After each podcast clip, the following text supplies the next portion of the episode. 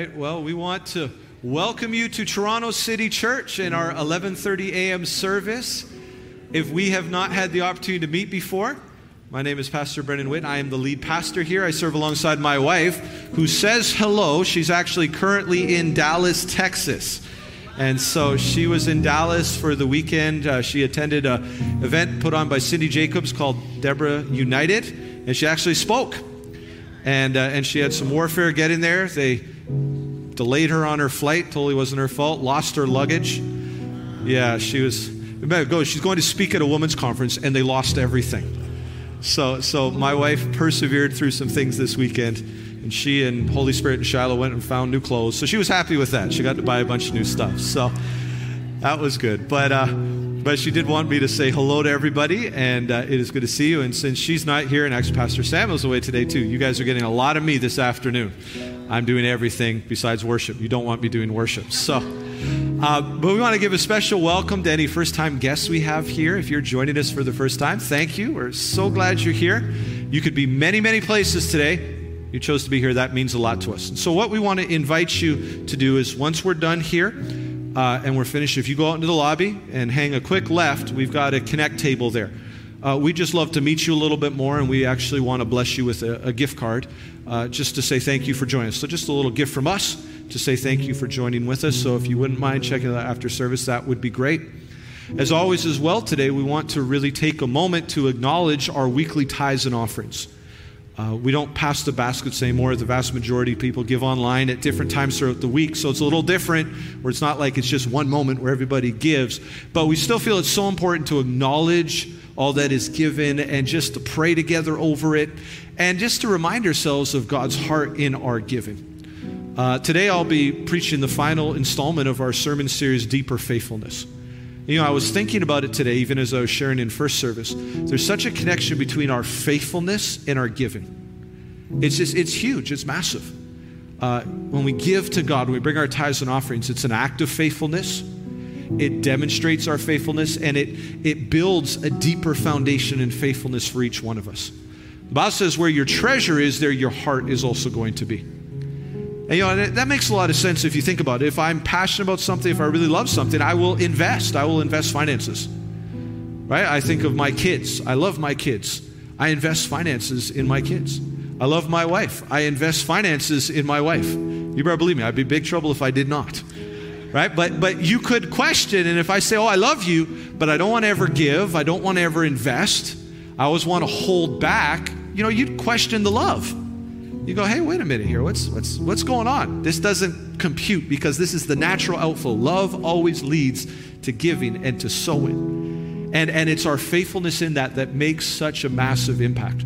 So I want to say thank you to everybody here for your incredible faithfulness. We've got so many faithful people in Toronto State Church that just give and sow and go above and beyond. I mean, we had an amazing legacy offering this year. We've had amazing, incredible, just people going above and beyond. So thank you for that. Let's keep being faithful. Amen. And I also want to invite those of you who maybe, yeah, for whatever reason, you haven't, you don't really do the giving thing to God right now. And maybe it's been a bad experience. Maybe it's just been, you know, things have been tough or whatever else. But I want to encourage you in faithfulness in this area because you can never outgive God. And when you seek first the kingdom, all else is added unto you. There's amazing things that happen when we obey God in this area. So I just want to encourage you and invite you. Take that step of faithfulness and watch what God does in your life. Amen? So let's pray. Let's go before the Lord, and then we're just going to have a few weekly announcements. Father, we come before you in Jesus' name. We thank you for this day. We thank you for this opportunity that we have to give and sow. Even some are giving and sowing in this moment, others are giving and sowing throughout the week. But Father, we thank you just for the opportunity we have to give. Thank you for the faithfulness that's in this house. Thank you that your word says that a faithful man or woman will abound in blessings. And because of the faithfulness, we thank you for an abounding in blessing. Uh, we also thank you and pray for those who just maybe don't have that revelation yet in this area or have struggled with it for some reason. That, that this would be the season that they, they step out in faith and watch what you do. And so, Lord, we love you so much. We thank you for this in Jesus' name. And everyone agreed with me, said, Amen. All right. Well, if you want to turn your attention to the screen for the weekly announcements, and then yours truly will be back with the message.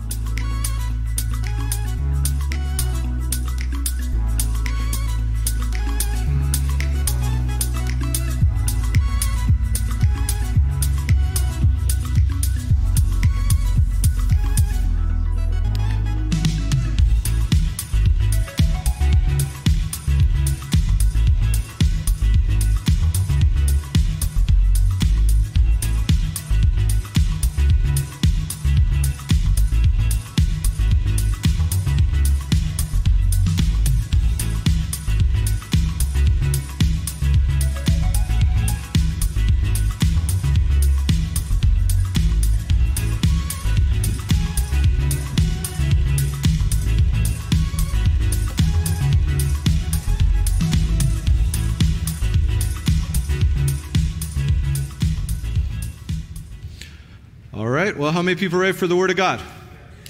Amen. I'm, I'm, I'm excited to preach this. It was fun the first time. I think it's going to be even more fun the second time. So, to the Word of God. If you have your Bibles, please turn to Psalm 37, verse 3. As you're going there, just a couple practical reminders. First and foremost, I want everybody to say next week.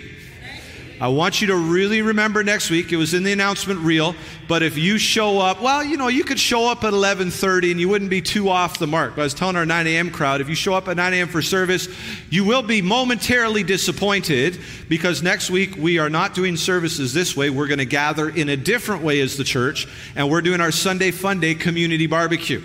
So we are going to be here on property. We're going to have food. We're going to have fun. There's going to be stuff for the entire family. We're partnering a little bit with Resilience Fitness for just some amazing games and stuff. We're going to have a big inflatable, uh, inflatable obstacle course. Like it's going to be a lot of fun. And so we want to invite you at 11 a.m. Everybody say 11 a.m. So we got 11 a.m. Bring your, you know, dress for the weather uh, appropriately, of course, but you know, dress for the weather. Uh, bring your lawn chairs, bring your blankets. You know, we're just going to kind of set up out here in the field. We are going to have free burgers, free hot dogs, free sausages. So we just want to kind of bless you and bless the community. Uh, but you do want to bring your own drinks inside. So you want to bring some of you, if you want some extra food, you can bring it. Bring some to share if you would like. I mean, we're not going to have like a formal sharing table or something, but maybe you connect with another family or somebody else that's here.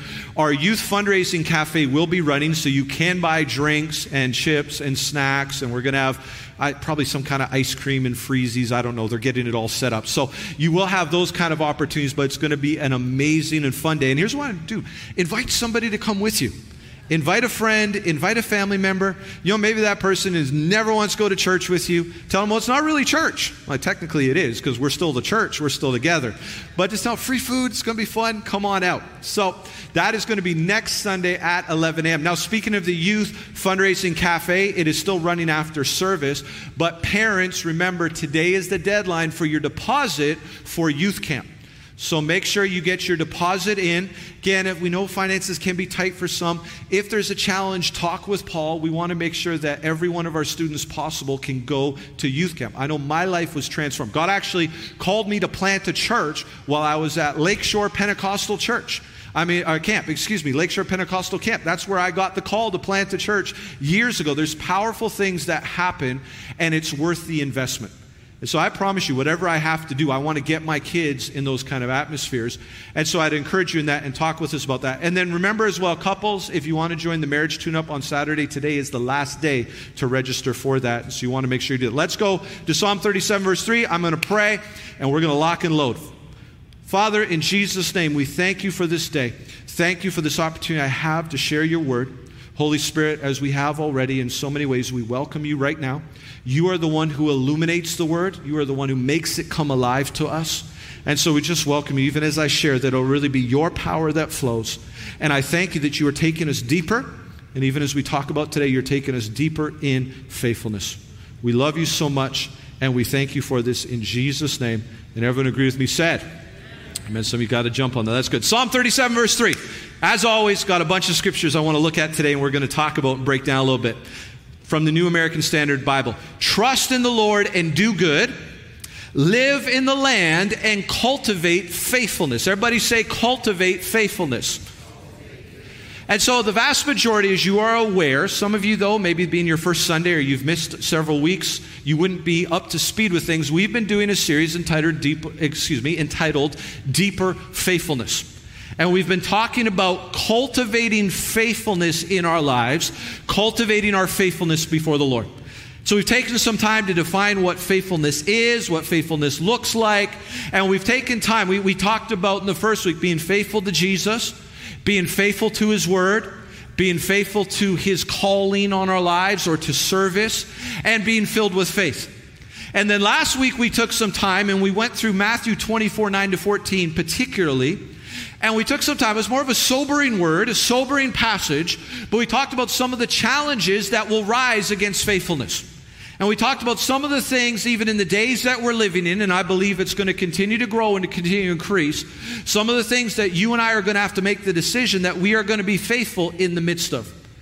And so we talked about those things. Again, I will not recap everything, but you can always go listen to the YouTube or to the podcast and, and make sure you catch up with that message. But at the last part of Matthew chapter 24, right in verse 14, it finished with this phrase. And it said, He who endures to the end will be saved. It said, He who endures to the end will be saved. Or I loved the contemporary English version. It says, But if you keep on being faithful, right to the end, you will be saved. Somebody say, keep on being faithful. And so that was really the point that we finished last week, where there's this call to keep on being faithful. Not just to be faithful for a moment, not just to be faithful for a season, but to build in our lives a continual faithfulness to the Lord. And no matter what, to make a commitment that we will keep on being faithful. Somebody say that again keep on being faithful. And so today, in the final installment of this series, I want to focus on a very simple but a very important question. I'm a very practical person. I want to know not just what I need to do, but I want to know how to do it. My wife always laughs at me a bit because it shows up in different areas of my life. So if we go somewhere, I like to pull out my map. I, now I can get it on my phone. I like to know where I am. I like to know where things are. I like to know where we're going. I just, I like to know the practicalities of things. I'm very practical in that. This flows over into my preaching, but I think it'll be very pertinent for all of us today, even if you aren't quite as practical as I am. And the simple point of this is how do we keep on being faithful? We've been talking about faithfulness. We've been talking about the importance of faithfulness. We've been talking about things we're going to have to be faithful in the midst of. But how about you? I want to know what do I need to do so I can keep on being faithful? What are things that I want to build into my life so that I can keep on being faithful, so I can be faithful right to the end? What are the things that I want to encourage my brothers and sisters in Christ around me in, in their lives, so that they can keep on being faithful?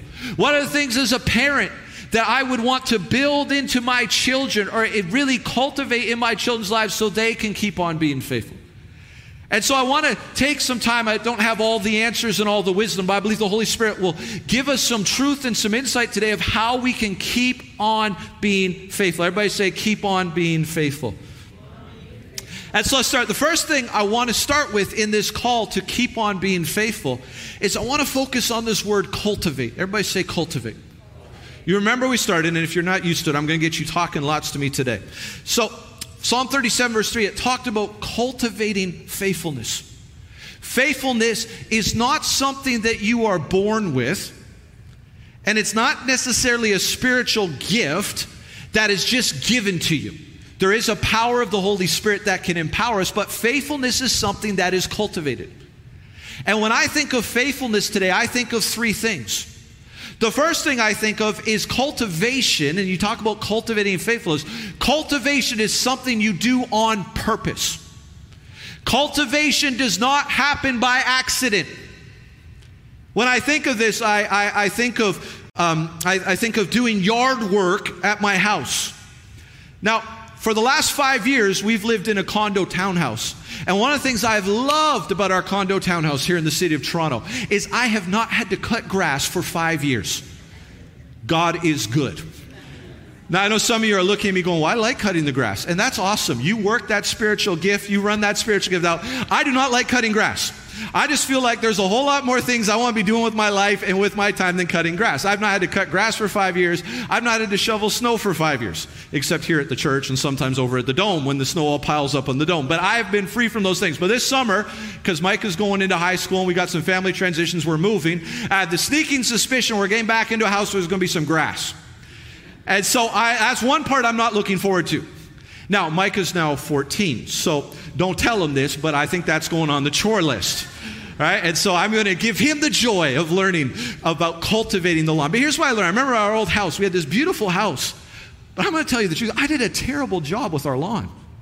I did it. We had these wonderful gardens. I did a terrible job. Now I did a terrible job. Pastor Sharon didn't even bother doing anything. So I was gonna leave it at that. She at least I somewhat made a weak, half-hearted effort. She just kind of left it on me. But here's one of the things I learned with that. Man, you leave that lawn for a week or two, it does not just grow all this beautiful, wonderful thing. I mean, the weeds come in quick. You don't have to try to have weeds and problems show up. But cultivation you have to do on purpose. right? You have to take care of the grass on purpose. You have to take care of the gardens on purpose. And I just never got my head around it. So, so but it reminds me, guys, faithfulness does not happen by accident. Faithfulness has to be cultivated. Faithfulness has to be developed in your life. You have to do it on purpose. Everybody say on purpose. The second thing I love about this word cultivate is to cultivate speaks of doing something over time. We live in such a quick fix, fast food, five minutes or it's free kind of generation. We often move these things over into the things of the Spirit, over into the things of the kingdom. And yet, so many things in God take time. And there's something about cultivation, there's something about faithfulness in our lives to God that is developed over time. It doesn't take a whole lot to be faithful for a month. Maybe it's a little harder to be faithful for a year, but you start talking about being faithful for a decade, you start talking about being fa- faithful for decades on end. That is a cultivation. That is something that is special, beautiful, and powerful. It's something the Lord develops. But, family, I want to call you today, and even as we bring this series to a close, I want to call us to be faithful on purpose, but I also want to call you to be faithful for the long run. Don't be a flash in the pan kind of Christian. Don't be someone who does it well for a few weeks or a few months or even a couple years. Set and commit in your heart I'm going to be faithful to the end. I'm going to keep on being faithful. You know, it's one of the things I love here at Toronto City Church because God's blessed us to be a very intercultural church. We've got many different nations and backgrounds represented. I love that. We need to protect that and just cultivate that and keep growing that. I also love that we are an intergenerational church. We have cradle right up through people, through all age groups in our church. And one of the blessings, especially of having, if I could say it this way, older saints together and being able to be part of that, is there's something about being faithful to Jesus over time. There's something about being faithful to Jesus over decades. Right? There's something about being faithful to Jesus where you've been there in the 70s and the 80s and the 90s and the thousands and the 2010s, and there's something so beautiful about that. But there's something powerful about being faithful over time. Let us commit for the long haul. This is not a sprint, it's a marathon. And God's giving you the grace to do it, but you've got to set your heart. I'm going to keep on being faithful. Come on, somebody say, keep on being faithful. And last but not least, just to start here, what stands out to me about this word cultivate is cultivation is something that is guarded and protected. When you cultivate, you're investing time, you're being intentional, but you're also protecting it. You're guarding it, you're watching over it.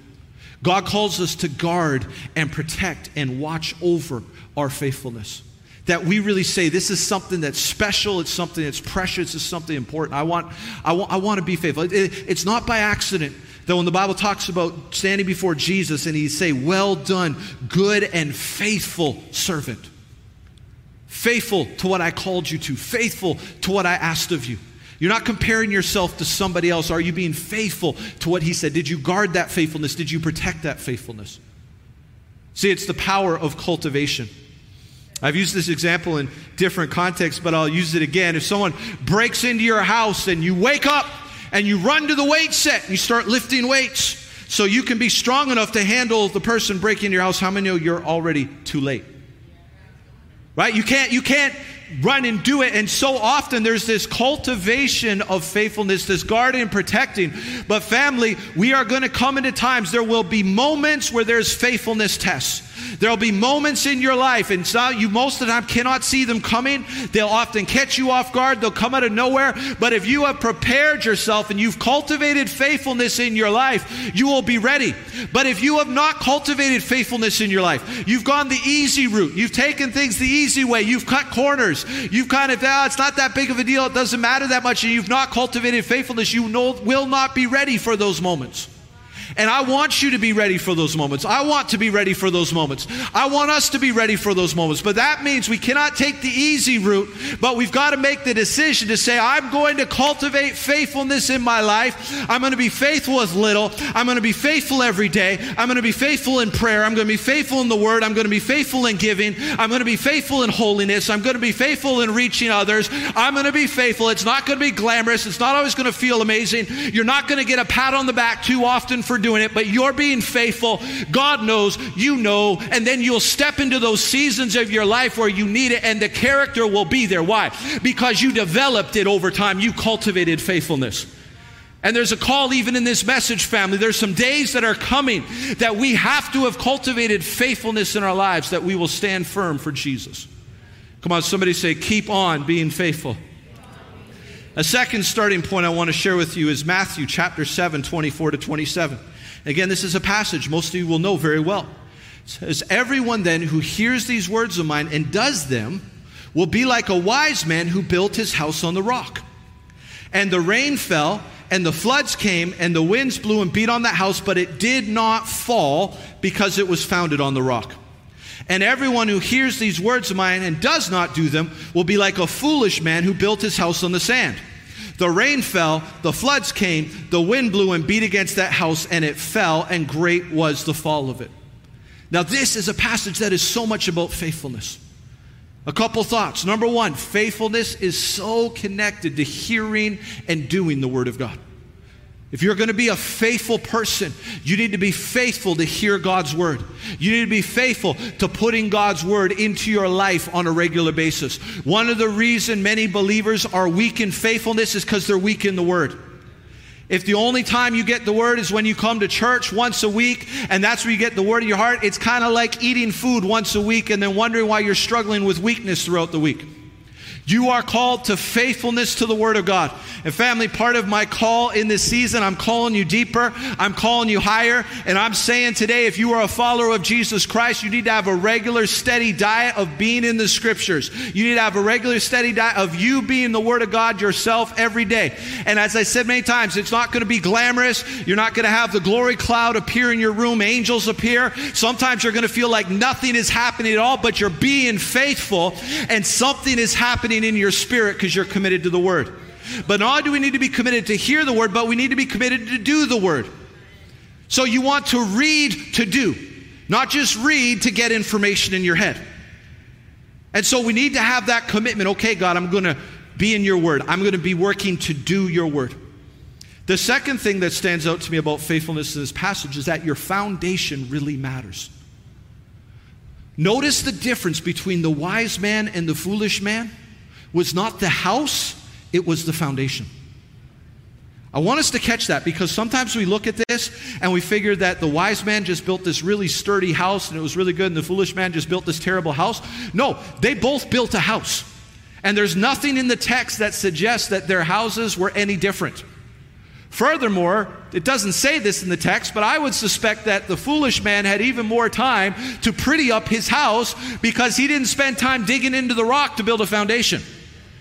Right? So, wise man is chipping away at the rock because he's going to build a good foundation. Foolish man is already getting the framing up.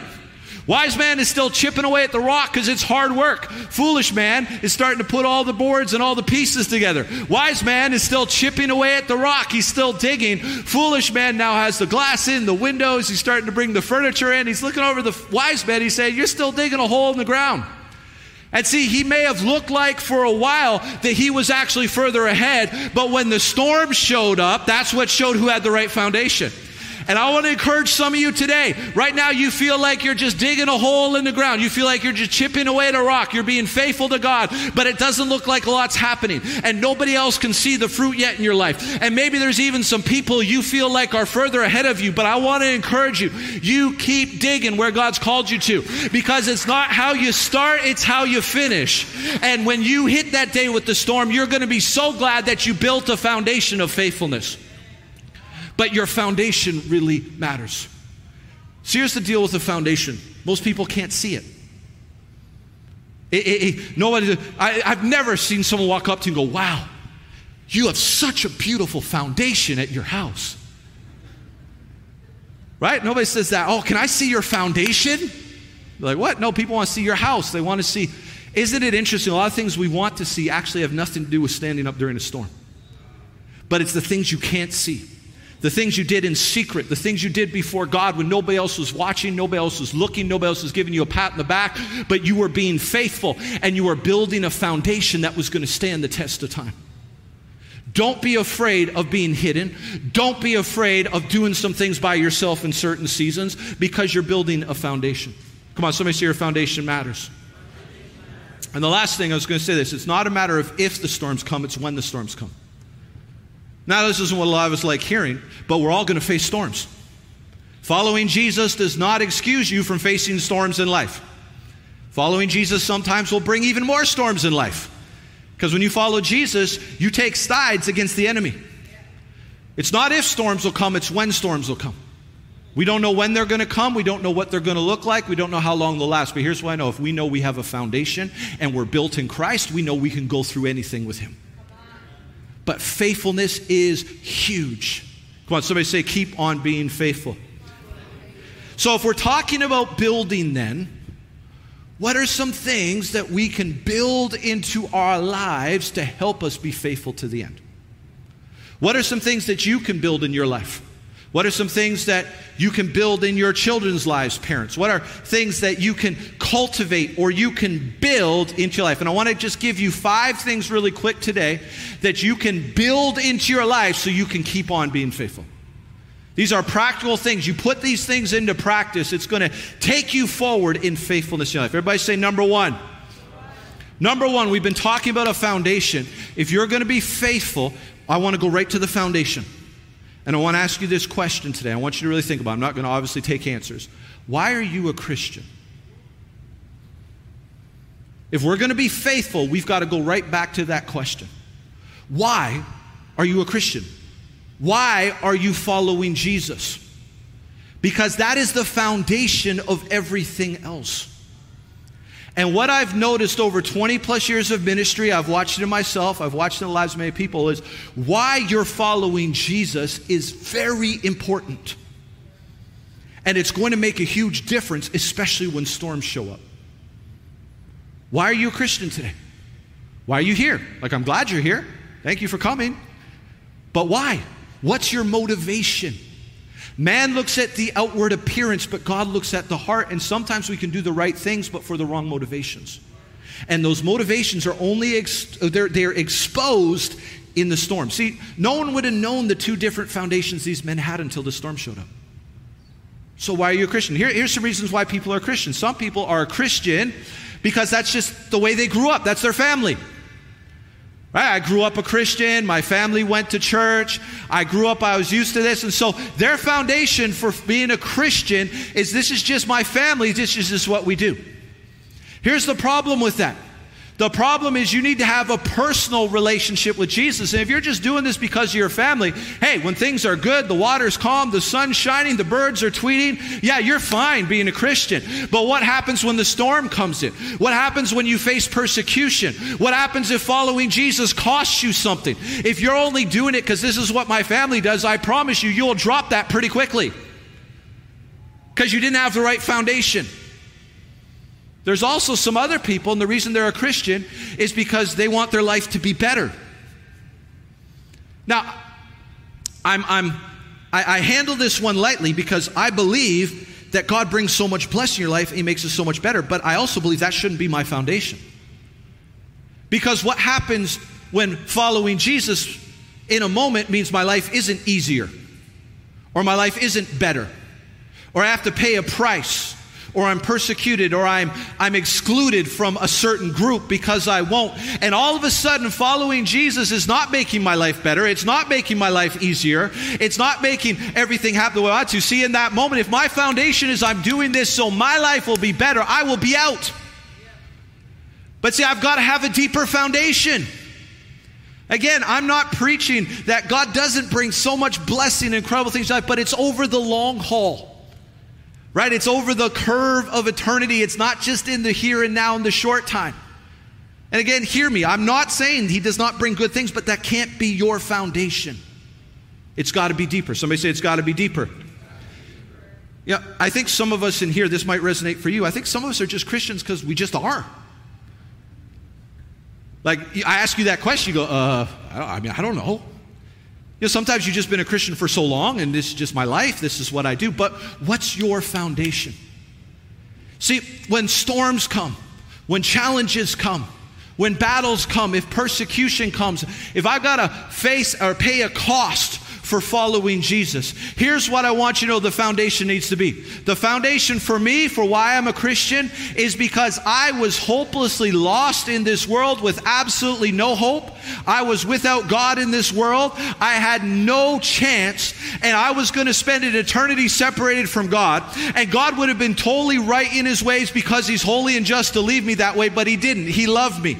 And not did he love me, but he sent his only begotten Son for me. And Jesus came for me. He died died, and then he rose again and said, I want to give you life. I want to give you freedom. You just need to come and follow me. I'm going to set you free. I'm going to forgive you. I'm going to redeem you. I'm going to buy you back. I'm going to fill you with my spirit. That is why I am a Christian, because he loved me. He came for me and he rescued me. And you can persecute me. You can come after me. You can say things about me. I may have to pay a price in this world. I'm not turning my back on my Savior and I'm not letting him go. See, that's the foundation foundation that stands firm. But see, my foundation is Him, it's not what I'm getting. It's Him, it's not just what my family does. It's Him, but it's not just, well, this is just what I do. No, you've got that foundation. Do you have the foundation of the gospel in your life today? Because if you have the foundation of the gospel and you have a revelation of the gospel in your heart, you will keep on being faithful. Why would you stop? It would be absolutely crazy if you understand that.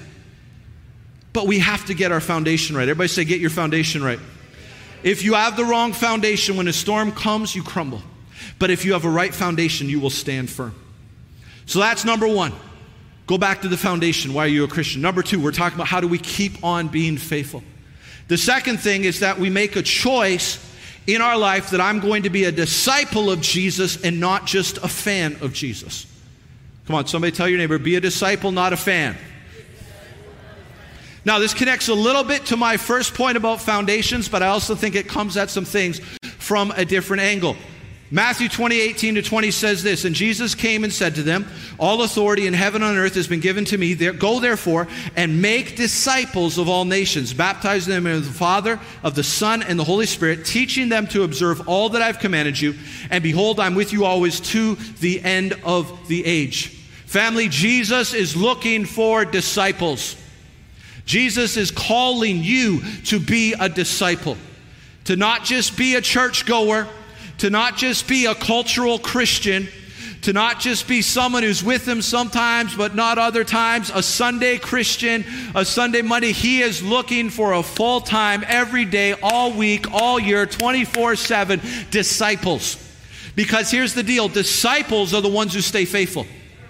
If you're a fan instead of a disciple, you will not be able to handle the heat. If you're a fan and not just a disciple, you sit there on the sidelines, you cheer other people on. But if they ask you to get on the field yourself, you're like, oh no, I can't do that. I was watching my nephew play football yesterday. He's quarterback, he's really good. You know what? I like cheering him on. I promise you, I do not want to get on that field. I would get injured like the first play, or I'd fake an injury the first play. I mean, I'd just be done. Right? Because it's totally different to be a fan than to actually be a disciple and actually get in the middle of things. Jesus is looking for disciples. What is a disciple? There's lots that I could say, but I'll say this really quickly. Disciples are disciplined followers, students, those who are devoted to follow the ways of another. That's what a disciple is. That's what Jesus was calling. That's what Jesus is looking to build. But what happens is, especially, and I, if I can just say this plainly, in North American Christianity, we tend to build fans and not disciples. Fans show up and cheer, but they don't do very much. Fans, fans are engaged and excited, but there's no sacrifice on their part. Come on, you cheer for your favorite team, and I love cheering on our Raptors, for example. I love cheering on different sport teams, but I'm sitting on the couch with a Coke and some chips going, come on, you guys, dig deep. What's going on? What am I really doing? Right? We kind of armchair quarterback people. Cheer them on from the sidelines. But that's where a lot of us are. We show up on Sunday, give me a good word, Pastor. We'll have a little worship. Oh, that's great. I love Maggie. She's awesome. Okay, that's great. Maybe throw a little something in the offering basket. Go home, live for ourselves. Don't sacrifice. Don't give. Don't lay down our lives in any kind of way. That's not discipleship. And yet, many times we've been told subconsciously that's okay Christianity. It's sad to say that many times real disciples look kind of strange. It's like, whoa, they're kind of hardcore. Like they they do this every day. That's that's really no, no. Listen, in the kingdom, it's lukewarmness that's weird. Come on, from heaven's perspective, they're going, you got the King of Kings, the Lord, Lord living inside of you. You got a relationship with Jesus. You got the same power that raised Christ from the dead dwelling inside of you. You got the word of life in your hand and you're living lukewarm. That's weird. Right? That, that, that's what's strange. But so often we buy and go for discipleship, guys. Go deeper because when you're a disciple, it gives you the fortitude to stay faithful. Right? It's like if we said, okay, guys, right now, let's go. We're all going out and running 10 kilometers. You know what? Some of us would be able to do it. But I promise the ones who are able to do it are people who train and run, have some kind of physical activity. Some of us after like 500 meters would be like, I'm done. I quit. I give up. I, am finished. I'd probably be more on that side right now in this season of my life. But see, here's the whole point is, is disciples train. Disciples prepare. But then disciples can stay faithful. Ma, uh, Matthew 4, 19 to 20. pick up my pace a little bit here. Saying, he said to them, Follow me, and I will make you fishers of men. And immediately left their nets and followed him. Just a couple quick thoughts. So First and foremost, discipleship means you're following Jesus. Are you following Jesus on a daily basis? Are you following the ways of Jesus in your life? That's what discipleship looks like. Secondly, he said, Follow me and I will make you. This speaks of formation. When you are a disciple of Jesus, you are regularly allowing the Lord to correct you, shape you, mold you, convict you. Remember last week we were taking some time to talk about how we need to embrace rebuke in our life and we need to embrace proof and we need to embrace being corrected by God instead of trying to stay away from all that. That's part of discipleship. He forms you. Listen, family, the world we're in wants to form you. Jesus wants to form you. There's no middle ground. You've got to get into Jesus, or else you're going to be formed by what's going on around you. So, discipleship is about formation. Everybody say formation. The third thing I love here discipleship, and Jesus built this in right at the start. Notice he didn't say, Follow me, and I'm going to I'm to teach you to start the church. I'm going to teach you this to do that. No, he said, Follow me, I'm going to make you fishers of men. A third part of discipleship is right from the beginning, you're looking to reach somebody else. You're looking to help somebody else. You're looking to say to somebody, hey, follow me as I follow Christ. And family, I just I want to stir this in us. What if all of us would just pray through the rest of 2022, God, help me to reach somebody with your love. I'm not even saying 10 people, 15 people, 20 people, one person. You just pray, you say, God, help me get to one person. Help me to love on one person. Help me to serve one person. God, give me somebody who maybe's fallen away from their faith. Instead of criticizing or judging them or being uncomfortable with them, I'm going to pray for them. I'm going to love on them because my goal is that they would be restored to their relationship with Jesus. See, that's discipleship. Discipleship is not just sit and watch, discipleship is learn and do. And then I love this last part. It says they left their nets and they followed him. If you're going to follow Jesus, there's some things you have to leave behind. There's some things that you got to let go of. There's some things that you got to lay down so you can pick up all that God has for you. And I feel it so strongly today, family. Some in this place, the reason you're struggling right now in your spiritual walk is there's some things that you are supposed to have left behind that you keep trying to bring with you. There's a little bit of some of you are like Abraham when God said, Leave all your family, but Abraham brought Lot. And Abraham brought Lot with him, and Lot caused nothing but problems for Abraham because he was never supposed to bring Lot. And it's interesting, can I just get off on a side note here? Lot was connected to a family member that Abraham had lost. So he had this grieving, he had this hurt. He brought Lot because Lot was the connection to that. He didn't want to let Lot go. There's some things that we've got to make a decision to let go of if we're truly going to follow Jesus. And it hurts in the moment. It's hard in the moment. Sometimes it can be very painful in the moment, but you got to say, I'm following Jesus and I trust God that He has my best interests at heart. So even if He's telling me to lay something down right now that is hard for me to lay down, I have to know that He's God, that He sees the big picture, and that He has my best interests in heart. And so I'm choosing to trust Him and I'm choosing to follow Him. And you never lose when you do that. But I'll tell you where you lose. You lose when you keep holding on to things and won't let them go. You won't let go when God's got so much more for you. I'm preaching to somebody today. I know, I know it's hard in the moment you're in. It's hard. It's hard to let go. But you got to let go so your hands are free for what God has for you. Maybe somebody in here has kind of got this relationship in your life, maybe a romantic relationship, and you know it's not God, but it still feels better than being alone. Here's the problem God might have the right person around the corner for you, but if you brought the right person in and you're still with the wrong person, you're not going to connect with the right person. Good preaching, Pastor, all right? So we keep going here. So we need disciples, not fans. Fans watch, fans cheer, Fans criticize, yell at the refs. right? Fans do all that, but they don't actually get on the field.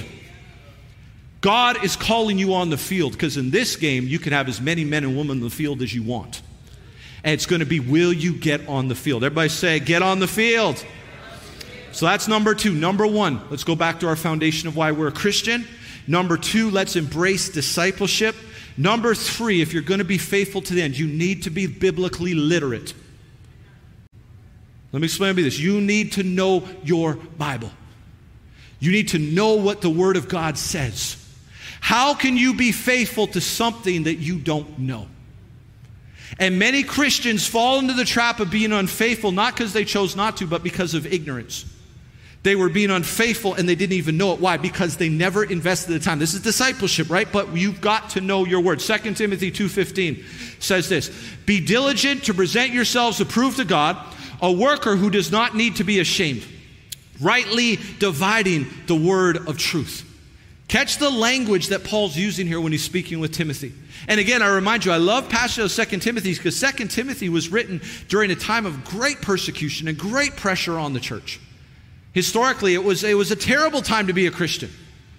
Yet this is the time that Paul's saying God's not giving you a spirit of fear, but a power and love and a sound mind.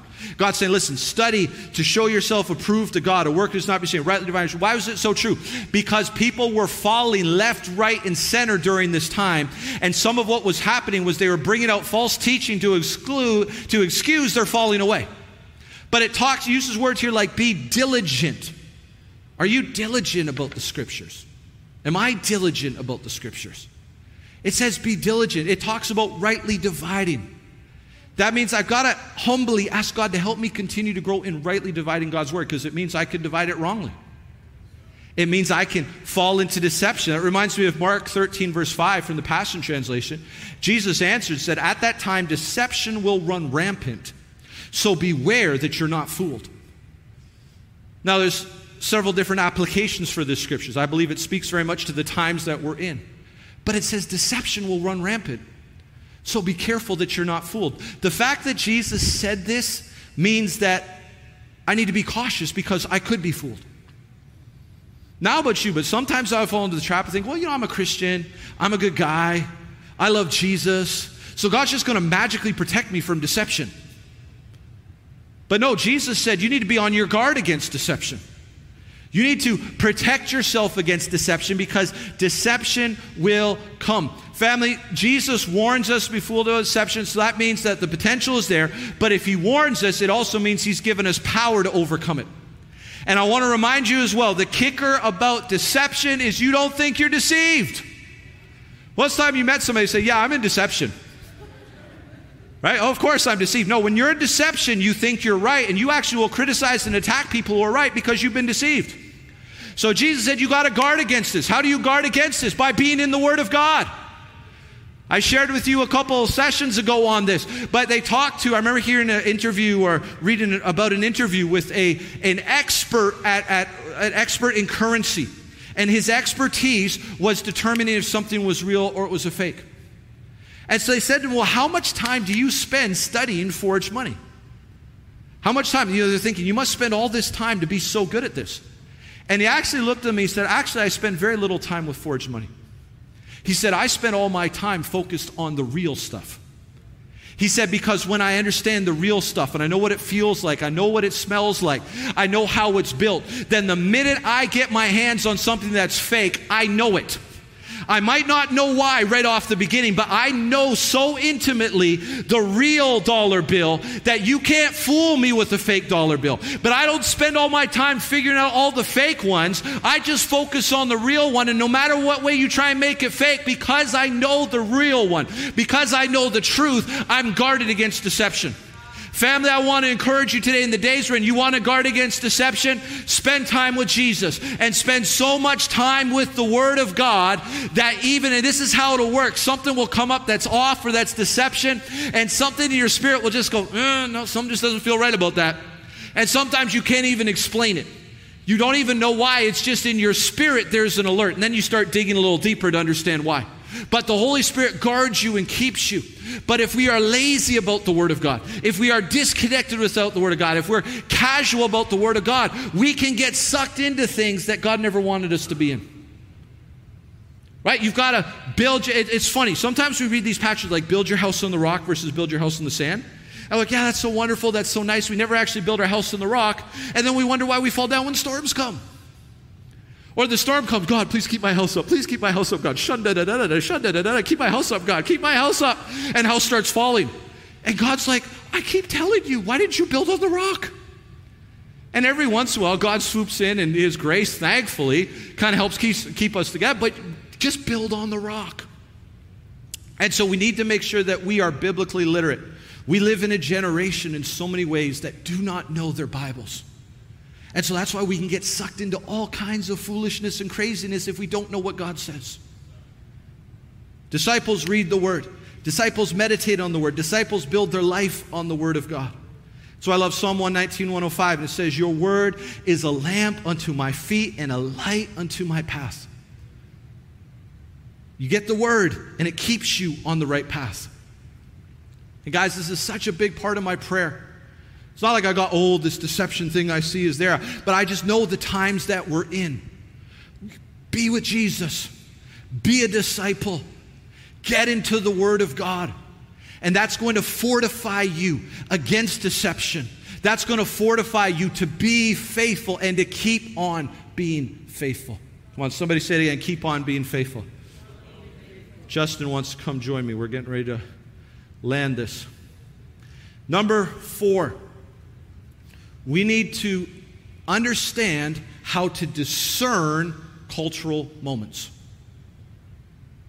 Let me explain this. So, we're talking about being disciples, we're talking about in the Word. Now we've got to learn how to discern what's happening in the culture in the world around us and filter that through the Word of God. This is so important. Family, we are living in very challenging and complex times. We need to know what the Word of God says, and then we've got to know how to discern and how to apply it to this issue. What does discern mean? Discern means to perceive, to recognize, or to distinguish. In other words, discernment means you can take something that's maybe not clear and you can cut through it and you can see to the truth and see what's happening. We have to walk in this in these days that we're in. I love from uh, second, First Chronicles 12 32, it says, Sons of Issachar men who had understanding of the times to know what Israel ought to do, 200 chiefs and their kinsmen under their command. It's a powerful passage. It talks about this group of men that were joining David. They were sons of Issachar, and I think there's a prophetic edge to it.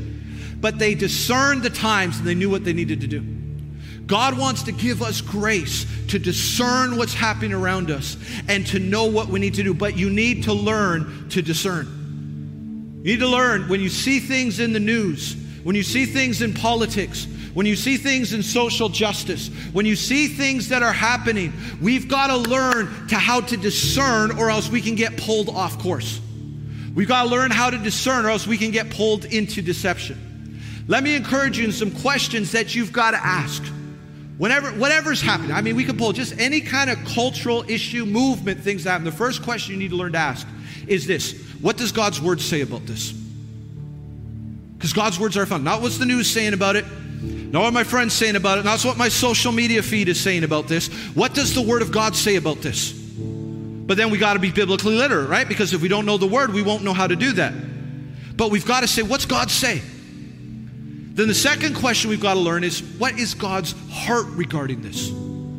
I want to know His Word, and I want to know His heart. And I've got to discern. One of the things that has just been such a burden on me over these last number of years is to watch how many believers, and I'm not perfect at it, I'm always humbly seeking God, but just to watch how many believers have no sense of discernment at all about something that's going on and we jump on a bandwagon that Jesus isn't on, or we're staying off a bandwagon that Jesus is on and we should be on because we don't discern well. A couple more thoughts on this. Quite often, not all the time, but especially in the world we're in right now, here in Canada, our Canadian reality, quite often God's heart is not going to be the popular opinion. That's where it gets hard though, because it's coming at us. It's coming at us from every angle. There's pressure about certain things. And we've got to say, okay, what's God's word say? What is God's heart? And we've got to understand this might not be popular opinion, but even if nobody else will stand with me, I need to stand with Jesus. That's faithfulness. And can I take a step further? No, I will not be popular opinion, but sometimes God's word and God's heart is not going to be your personal preference. Because we all have personal preferences, amen? some people don't want to admit that. I remember, you know, we are going to have Emma Stark with us in next month. Awesome. We got a Friday night rally. Got people flying in from literally across the country for some things. She'd be on side, but she always said something. I won't go all the details, but I really learned something from it. She was talking about something in her nation. She's in Scotland. She did something really stuck out to me. There's kind of some political things going on. And this, I really learned from this when she said this. She said, This would be my preference, one choice. She said, That's what I want. But when I prayed and sought God, He told me His will was something else. She said, So I don't have a right to prophesy or pray or move forward what my opinion is. Once I know what God's saying about it, I need to get in line with Him about it. Guys, and I want to encourage you in the days we're in, we've got to learn to discern. You shouldn't be left or right, you should be kingdom. Amen. And wherever Jesus is, your I stand with Him but we've got to discern, or else some of us are more discipled by social media and what the newspaper's saying and what the television station is saying, all these other things. It's discipling us more than what God is discipling us.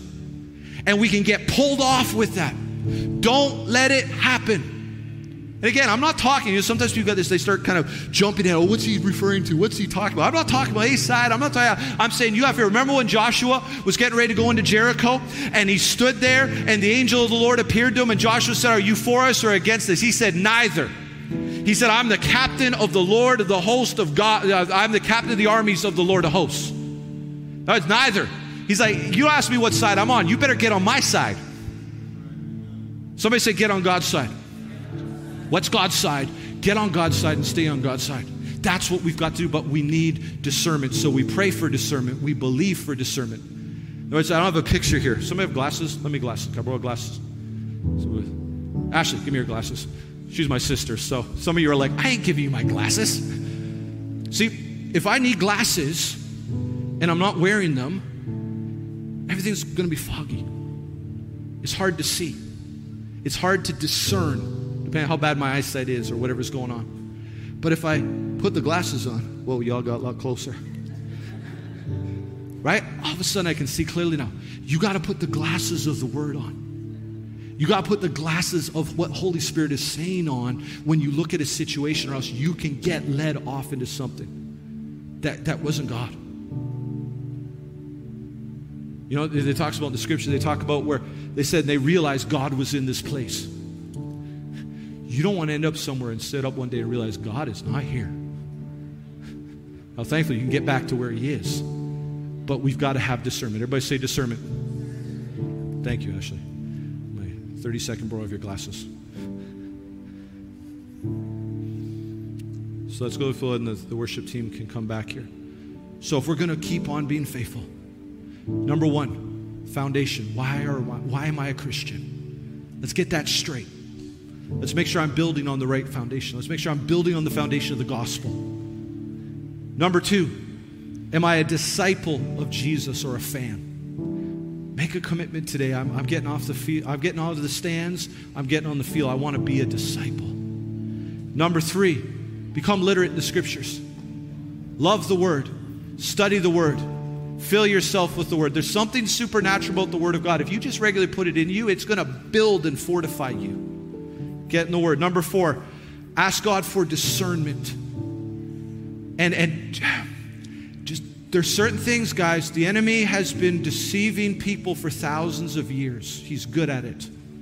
But the Holy Spirit's smarter. But you got to stay with Him, or else we get pulled into things that's not God. So make sure that you have discernment. And last but not least, says goes, we need to live from an eternal perspective. You want to live from an eternal perspective. And I could preach a lot on this, but I'll just say one or two thoughts and then we're going to pray and go before the Lord.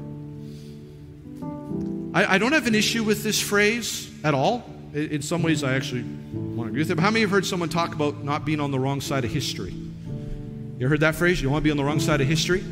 Now, I don't want to be on the wrong side of history myself. But the question is, what is the wrong and the right side of history? Here's what I'm more concerned about. I want to be far more concerned about making sure I'm not on the wrong side of eternity. Because sometimes what can be presented to us as being on the wrong side of history is actually on the wrong side of eternity. And that's what really matters. I love 2 Corinthians 4 17, 18. It says, For this light momentary affliction is preparing us for an eternal weight of glory beyond all comparison. As we look not to the things which are seen, but to the things which are unseen. For the things that are seen are transient, but the things that are unseen are eternal. Family, in closing today, I want to remind you, even as we talk about this call to faithfulness, as we talk about this call to keep on being faithfulness, even when we face battles and challenges and things are coming against us, but we're being rooted in ground in faithfulness, I want to remind you today that you are not a citizen of this world, but the Bible teaches you that you are a citizen of heaven, that you are an ambassador representing the kingdom of God, and you have a responsibility to not bow your knee to what is popular or what is kind of going on right now in this this world, you have an opportunity and you have a responsibility to stand on behalf of the kingdom of God, to stand on behalf of Jesus, to stand on behalf of what he says, and stand on behalf of. We are called to be faithful. I also want to remind you that one day every one of us are going to stand before Jesus and we're going to give an account. We're going to stand before Him and we are going to give an account of the life we lived, where we stood, where we bowed our knee, what we did. And I want every one of us to be able to stand before Him and hear, hear well done, good and faithful servant. It was hard sometimes, but you were faithful. Some people misunderstood you, but you were faithful. You were persecuted in this season, but you were faithful. You lost some financial gain in this season, but you were faithful. You were ostracized, but you were faithful. People around you came against you, but you were faithful. No matter what, on that day, it's no excuses. It's just you want to hear, well done, good and faithful servant. And my prayer for myself, my prayer for every one of us, my prayer for everybody tuning in online is that we will be faithful. A closing thought for you. What if I told you for the next 24 hours, I need you to live this way and do this? And if you will do this for the next 24 hours, for the rest of your life, you will have an unlimited bank account that you can do everything you want to. How many of you think that no matter what you had to do for those 24 hours, it would be worth it? How many know that even if it was difficult in those 24 hours, if you're talking about unlimited bank account, it would be worth it? How many know if you had to stay up the entire time, you had to drink coffee, slap yourself in the face, if you had to do something totally crazy, whatever, all you're thinking is, I just have to get through 24 hours, and then I've got just this incredible opportunity for the rest of my life. What I'm talking to you about an eternal reality is even greater than that.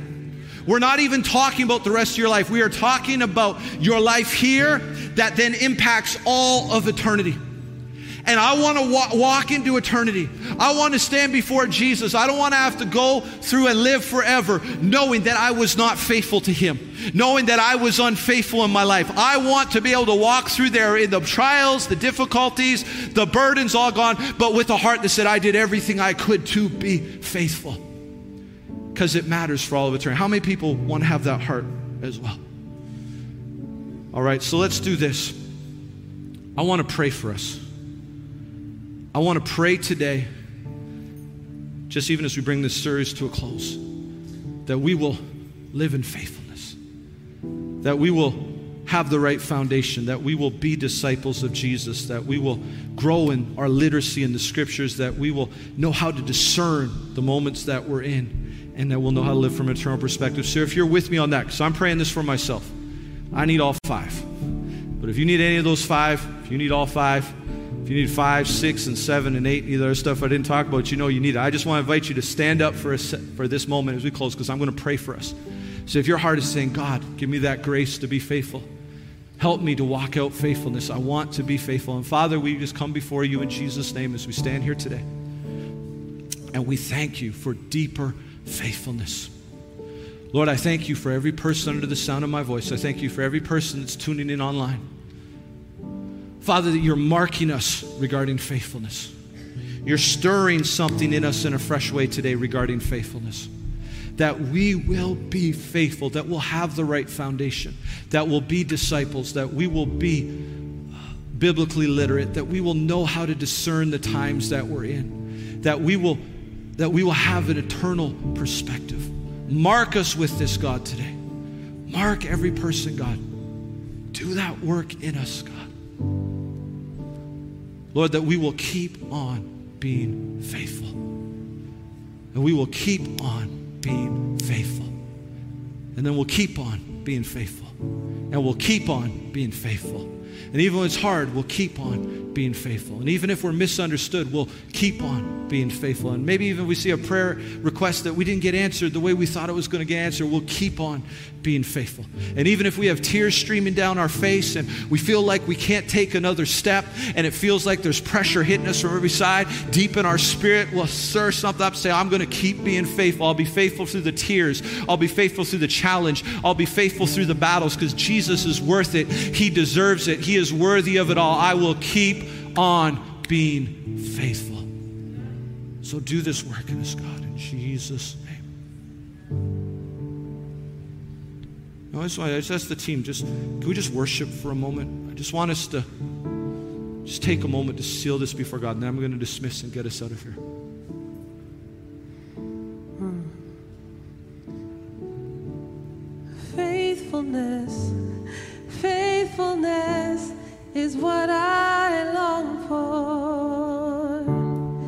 Faithfulness is what I need.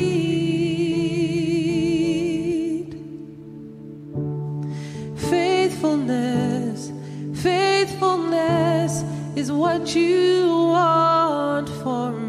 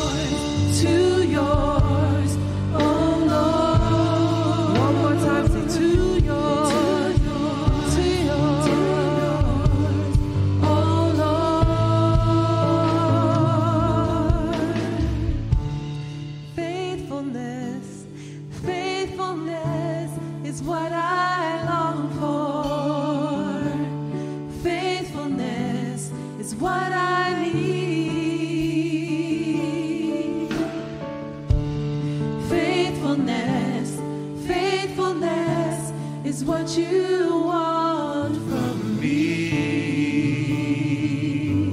Mm. And so, Lord, we thank you for deeper faithfulness. Thank you for taking our heart, transforming it, molding it, God. Thank you for taking our mind and transforming it. Thank you for taking our will and conforming it to thank you for every person here, God. We're not just going to start well, we're not just going to have a good season, but we are going to keep on being faithful. That you're building something in us, God, for the days to come. And that we are going to be good and faithful servants. In Jesus' name. And everyone agreed with me said. Amen. Amen. If we just want to bow our heads for a moment, I do want to give an opportunity today before I dismiss if there's anyone who needs to be right with God. The Bible teaches us that God loves us with everlasting love, but we've been separated from that love by sin. Because of sin, we deserve death. That's the bad news. Here's the good news Jesus came, He died, and rose again. He said, If you put your faith and trust in me, instead of the wages of sin, which is death, you'll get a free gift of eternal life. All we got to do, though, is make a decision to say yes to Him and say yes to receive it. It's that simple, but it's very significant. And so if you're in here today and you need to give your life to Jesus, you need to give your life back to Him, I want you to just put your hand up real quick. You say, I need to give my life to Christ. I need to give my life back to Him. Thank you. I see a hand there. Thank you. I see a hand there. If there's anybody else says, I need to give my life to Christ. I need to give my life back to Him. Amen. Well, Father, we thank you today for that. Come on, let's just pray this prayer all together. I want you to pray it from your heart with me if you raise your hand, but let's all pray it. Say, Jesus, thank you for your love for me. Thank you that you came for me. Thank you that you died.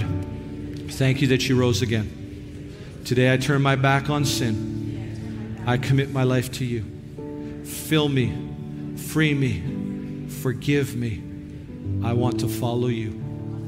In Jesus' name. Amen. So here's what we're going to do. We want to try, we want to uh, finish things up. Obviously, parents, if you can go get your kids, because our kids workers have been serving all day. But we're going to have a few of our servant leaders. We're going to have some of our connection leaders, some of our other leaders, Lana, some others. If you just want to come forward across the front.